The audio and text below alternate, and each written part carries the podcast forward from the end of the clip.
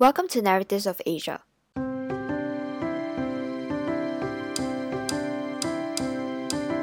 This episode is part of a collaboration between UCL African Conference and UCL Asiatic Affairs, where students and professionals gather around the table to connect and talk about Asia-Africa relations, specifically through the lens of China's influence and impact on Africa.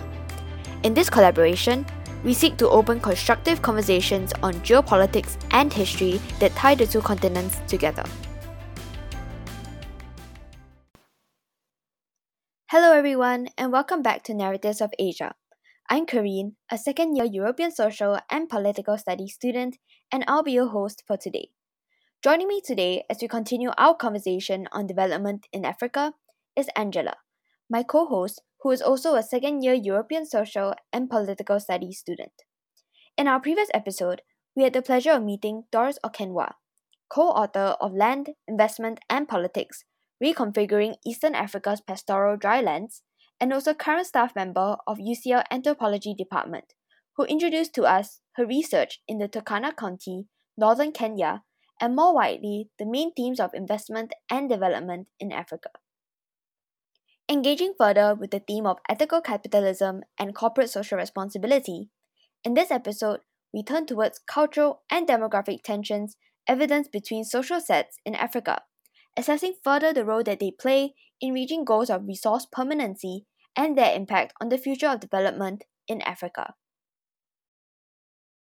Yeah, I think when you mentioned the corporate social responsibility portion, it definitely reminded me of the blog post that you wrote about global investment in dryland Eastern Africa and how in Turkana, a lot of the tensions do crop up around all investors and these corporations kind of curry favoring with the communities and stemming a lot of the resistance that comes from the potential backlash from these communities as well, and how this creates an asymmetric power relation.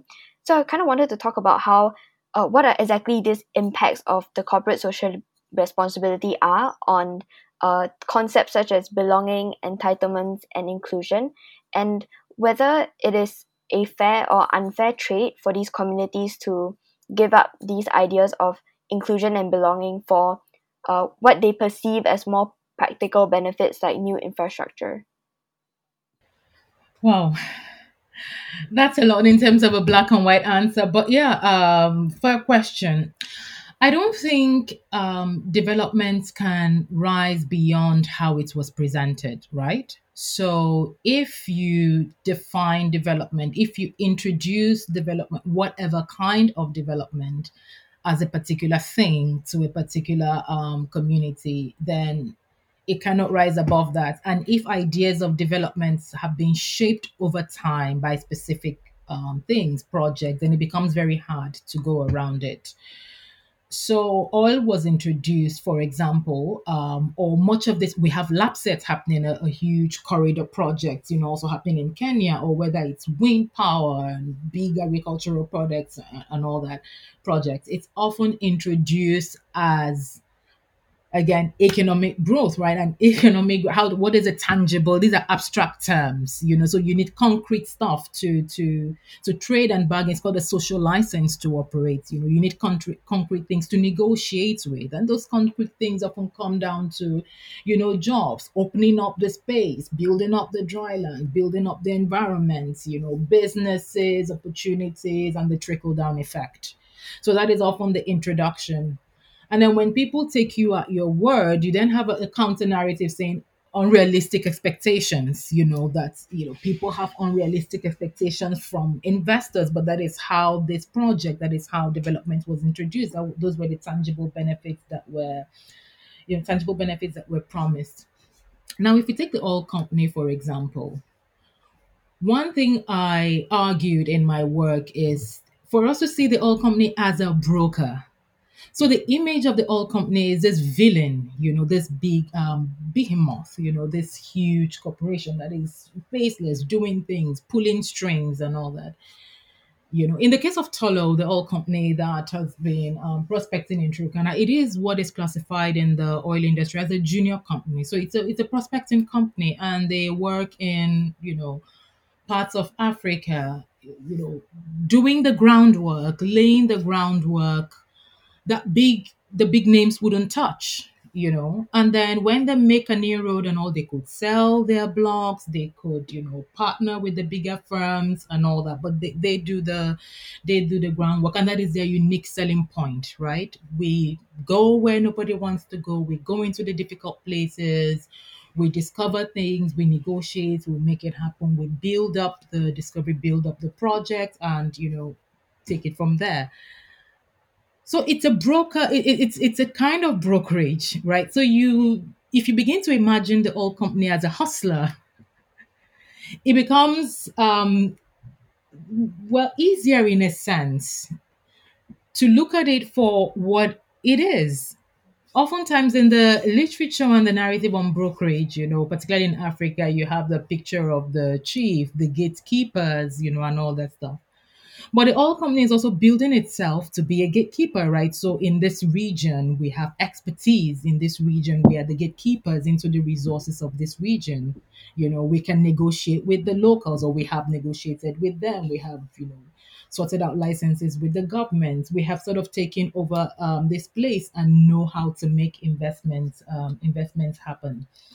And so the picture I'm trying to paint is that on the ground, it's like a day-to-day struggle, a day-to-day negotiation, between the communities and various social sets, various economic interests, various ideas of different people, within a very heterogeneous community, even though, yes, they might share cultural ideals and all that. It's this day-to-day negotiation, this pull and push between the oil company brokering its way in and the community, various sects of the community brokering their way in as well. So each trying to negotiate their place, negotiate their way. And the common denominating factor is this resource. Of course, in terms of power relations, when you look at money, access, influence, the oil company looms larger. But it's a bit more complex than that. And development is time, particularly in this context. You have a period of time where this happens, and people are aware of it.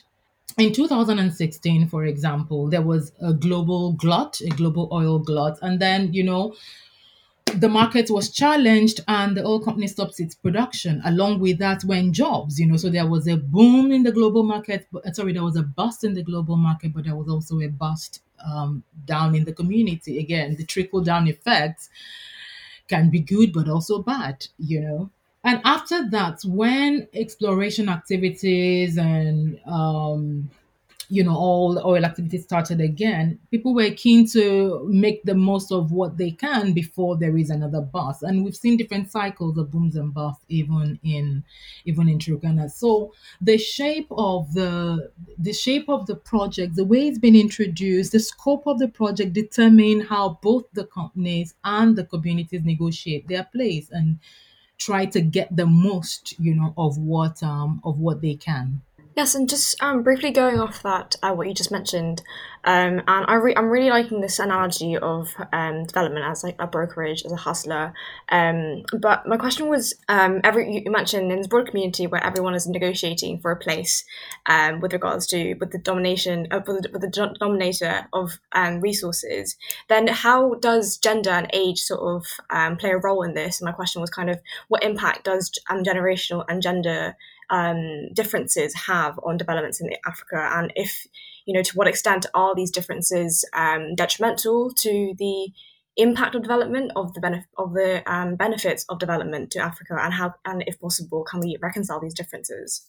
So you would always have these generational tensions, right? You not just tensions in terms of generational the age group, the demography. You also have gender, as you've mentioned, but you also have social sets, right? You also have, take for example, people that have gone to school, right? Have a formal education, because I don't like to use the word educated people. The fact that you've gone to school doesn't make you any more educated than someone else that hasn't. Maybe it's a different kind of knowledge. It's a different kind of exposure. So I'd say formal education. So people that have had a formal education but come from a pastoralist background, right? It's a challenge that they don't want to go back to it, so their sense of development will be very different, right? Meanwhile, for the core pastoralists, the idea of development might be anything that helps them restock the herd.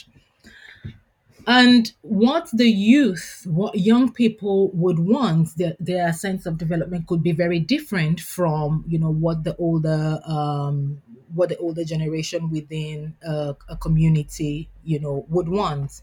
Now, in terms of gender, if we look at the specific example of my field site, you have this idea that traditionally negotiations are done with men. But sometimes how it's managed is in general settings, it's called community sensitization meeting or community engagement meetings that would say happen in town. You have women speaking, but it often appears tokenistic, right? So you have the women's group, women's leader, cheerleader, and all that. But there is this general overarching idea that it's the man and that it's cultural. But that also tells us how culture is a very flexible concept. You pick and choose depending on the context, right? So there are things, for example, that women are considered good for. So you have a situation where women are used to mobilize a lot. I remember a cheerleader, complaining bitterly to me that, the men would often tell them, go and share the news with the market women, mobilize if they want to protest against the company or against a particular process. Women are often encouraged to mobilize. But when a benefit emerges from that, they are sidelined. And then again, in terms of jobs, you have the argument that all work is a male-dominated thing, right? How many women have the expertise or the physical power to work in rigs and all that. But women have had to fight their way. That's the gender dynamic, like, give us something. And sometimes it comes after the fact, right? Like, okay, maybe we'll just give women some contract for vegetable supply or one thing or the other. So yes, the gender dynamics is very, very, very unbalanced, But you have younger women, more than the older women actually being more assertive, So I call this inclusion by assertion. And this cuts across, that's a very interesting thing in Turkana, where across each age group, across social sets, you have people asserting their rights or their sense of rights or their sense of a rightful share, So groups of interest begin to merge, and it's a change from what you had previously, like age groups and all that. Well, not a change, maybe a different, a transformation or transition of it, age groups that unite among a common cause. You have that emerging in new forms, right? People that feel they share similar interests, the group of drivers will band together and, assert themselves, protest and find a way and negotiate for themselves. And, sometimes they break through. But again, that is the point of some tensions, because you find that after a while people go like, oh, I'm not interested in that. That is just for the drivers. They're fighting for their rights. It's not going to benefit me, And then you have different groups, trying to stake a claim in one way or another. And for me, I think it's good. I mean, I'm all for community speaking with one voice. But, one voice, unity, solidarity, it sounds good. It sounds warm in principle. But how like James Ferguson asked in his book, Rightful Share, Give a Man a Fish, how does this narrative of let everybody, all citizens share the wealth of a nation? How do you do that? Is it universal credits? Is it you give? I mean, what exactly is it? When you talk about participation and inclusion, you call a meeting under a tree or in a town hall and give everybody a voice. Like, whose voice? There would always be the loudest. There would also be different ideas, So sometimes is the only way. I'm not saying in terms of protests and roadblocks, but different groups showing agency and making a name for themselves and refusing to be subsumed into the, you know, this general broad narratives, you know, of everyone. But at the end of the day, it's really nobody, but it is some people, you know. Yeah, I think when you mentioned about how there are new groups emerging and appearing with their own goals and their own aims and set and how they want to stake a claim in Africa, it kind of reminded me on earlier when you mentioned about renewable energy, about the wind farms and solar farms as well. So I was wondering whether renewable energy can be seen as a permanent or an impermanent development, and how where African countries stand in terms of renewable energy as well. I think renewable energy has prospects, but I think a project or a development becomes impermanent based on its conception and its execution, right? You know, based on how it is framed, based on what the motivation for it is. The gists of renewable energy right now is, you know, Africa's green energy transition is the way forward and all that, which, you know, in many ways it is. You know, we're seeing collaborations and projects from UNDP, from the, International Renewable Agency, and all that, you know, making inroads and, you know, pushing for funding in that direction. And, you know, the idea is that, you know, failing technology costs, you know, have made renewable energy a cost-effective way to generate power in countries all over the world, especially so-called developing countries. And the number of Africans that, you know, still do not have access to electricity, you know, is a lot. And this, of course, affects any kind of digital transformation or technological, you know, improvements. But the thing is ownership, right? This idea that Africa is going to leapfrog, you know, directly into renewable energy sources, away from coal, away from oil and gas, is not going to happen as fast or as easily as it's been propounded. Yes, we've seen improvements with like communications, like cellular technology and all that. We've seen a lot of improvements, a lot of giant strides taken in that regard. But I think the challenge really is governance. We'd always come back to that. You know, it comes down to governance. It comes down to, you know, ownership of how these renewable projects are, shall we say, executed. Because if you notice, the same kind of challenges, albeit in new forms, often emerge. We had it with the broad international development sector, if you like. I like to call development an industry because it is.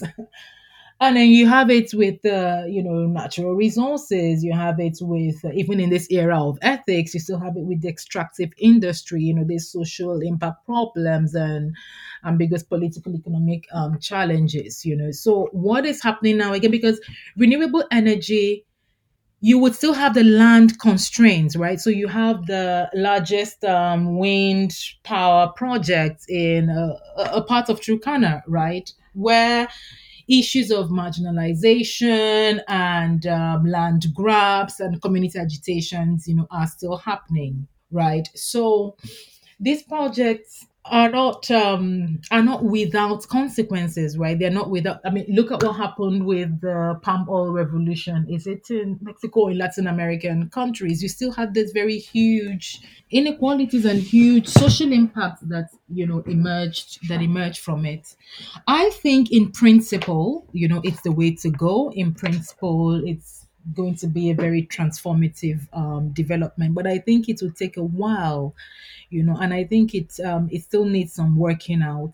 And I don't think it's just going to be a question of external investment. I think it's something that African governments need to also own, right? You know, so that we don't have the same narrative and process of external investors coming in and we face the same challenges or old problems in, you know, in a new form.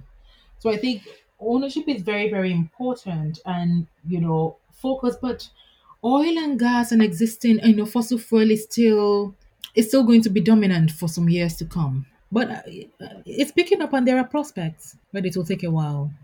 Mm-hmm. Yeah, and I think that what you mentioned about ownership was really interesting, because it just reminds me of, I guess, the whole discourse about African agency and kind of taking control. And I think this relates back really well to the other episodes that we've recorded as part of the series, when we talked about methods and mechanisms that we can reconcile these differences between Chinese foreign investment and then the developments happening on the ground and the impacts of development happening in Africa. And sadly, unfortunately, that's all that we've really had time for today, but we've managed to cover a lot of ground in terms of both looking at the background and the main themes of development, kind of disenchanting the main assumptions about economic hope and about how development promises economic growth, but that's not always the case. It's not always a linear relationship. And then moving on to talk about marginalization of communities. And then also, what I personally found really interesting was the whole concept of ethical capitalism.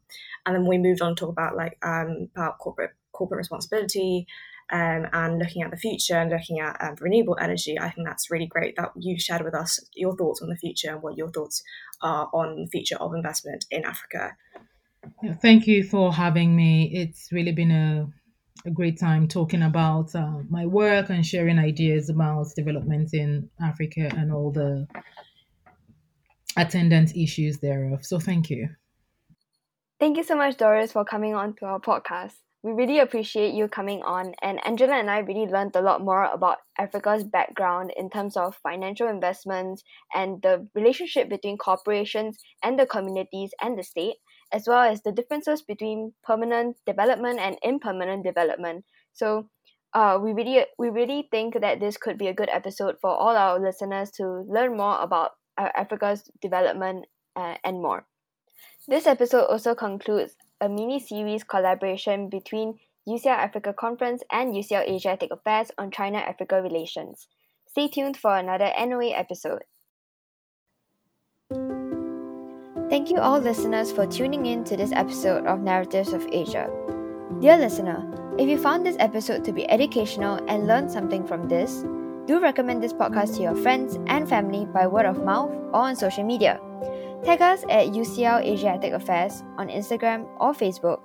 We would love to hear all of your thoughts on this episode. If you are interested in joining us on raising conversation about a certain topic related to Asia, don't be shy. Drop a message on our social media or email us at uclasiaticaffairs@gmail.com. I swear we're a cool bunch. Again, thank you so much for staying with us and stay tuned for another episode. We are Asiatic Affairs and this is Narratives of Asia.